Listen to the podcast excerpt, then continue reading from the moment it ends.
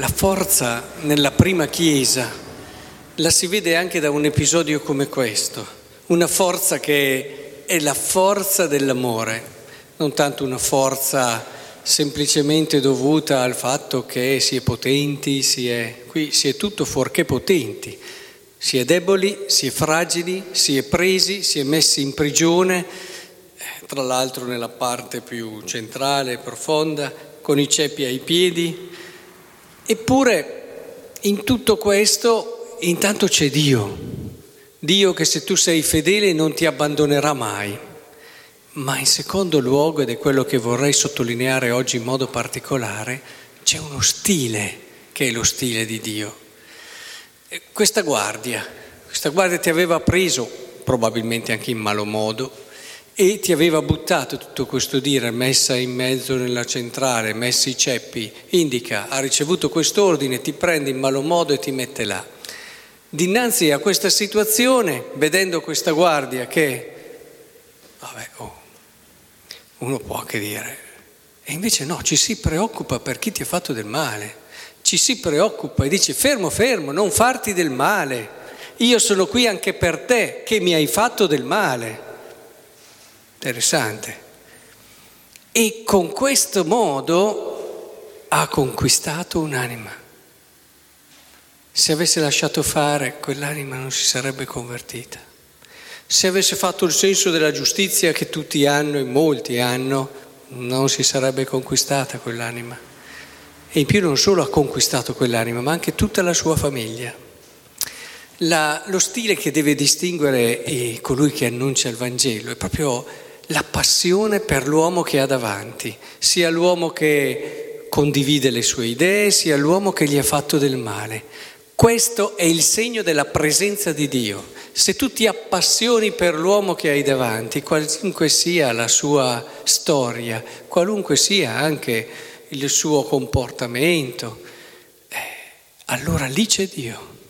E averne a cuore il suo destino eterno, la sua passione, vuol dire vuol dire proprio cercare in ogni situazione il suo bene, ciò che gli farà bene. Quante volte invece, e questo è il peccato uno dei più gravi del discepolo di Cristo, noi siamo presi un po' dal nostro rancore, dal nostro quasi un piacere che la persona che venga o punita o subisca le conseguenze dei suoi errori o Terribile questo, questo non ha niente a che fare con Dio, ricordiamoci, uno dei peccati più gravi, è, è proprio di Satana questo.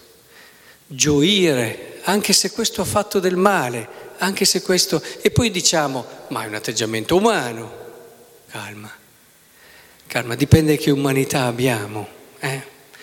L'umanità redenta da Cristo è quella l'umanità vera, l'umanità bella, non l'umanità rovinata dal peccato. Se abbiamo come parametro l'umanità rovinata dal peccato, allora ci può anche stare. Ma se pensiamo all'umanità vera, quella che ci ha mostrato Cristo, allora ci ritroviamo in Paolo. È bellissimo, fermati, poi gli stanno vicino. Questo qui dinanzi anche alla sorpresa, sicuramente. Ma cosa? Ti ho appena trattato e tu mi rispondi salvandomi la vita? Ecco che allora scopre che c'è un mondo diverso, un mondo nuovo, non quello a cui era abituato fino a quel momento. Chiama in casa sua, si converte e si battezza tutta la famiglia. Pensate quante persone non si convertono perché noi ci fermiamo a questa giustizia, tra virgolette, umana dentro di noi. E pensiamo anche di fare bene e pensiamo anche che sia giusto così e magari se avessimo avuto un orizzonte di fede, una misericordia, una capacità di vedere il bene dell'altro, veramente, quanti sarebbero potuti convertire di più? Eh, ahimè, in questa fila mi ci metto davanti io eh, a entrare in questa prospettiva, perché non è semplice, ma è assolutamente necessaria. Che il Signore ci aiuti allora Eucaristia dopo Eucaristia, preghiera dopo preghiera, esperienza dopo esperienza riletta alla luce dello Spirito e soprattutto in questi giorni che ci preparano alla Pentecoste, che lo Spirito ci dia questa capacità di guardare l'altro come lo guarda Dio.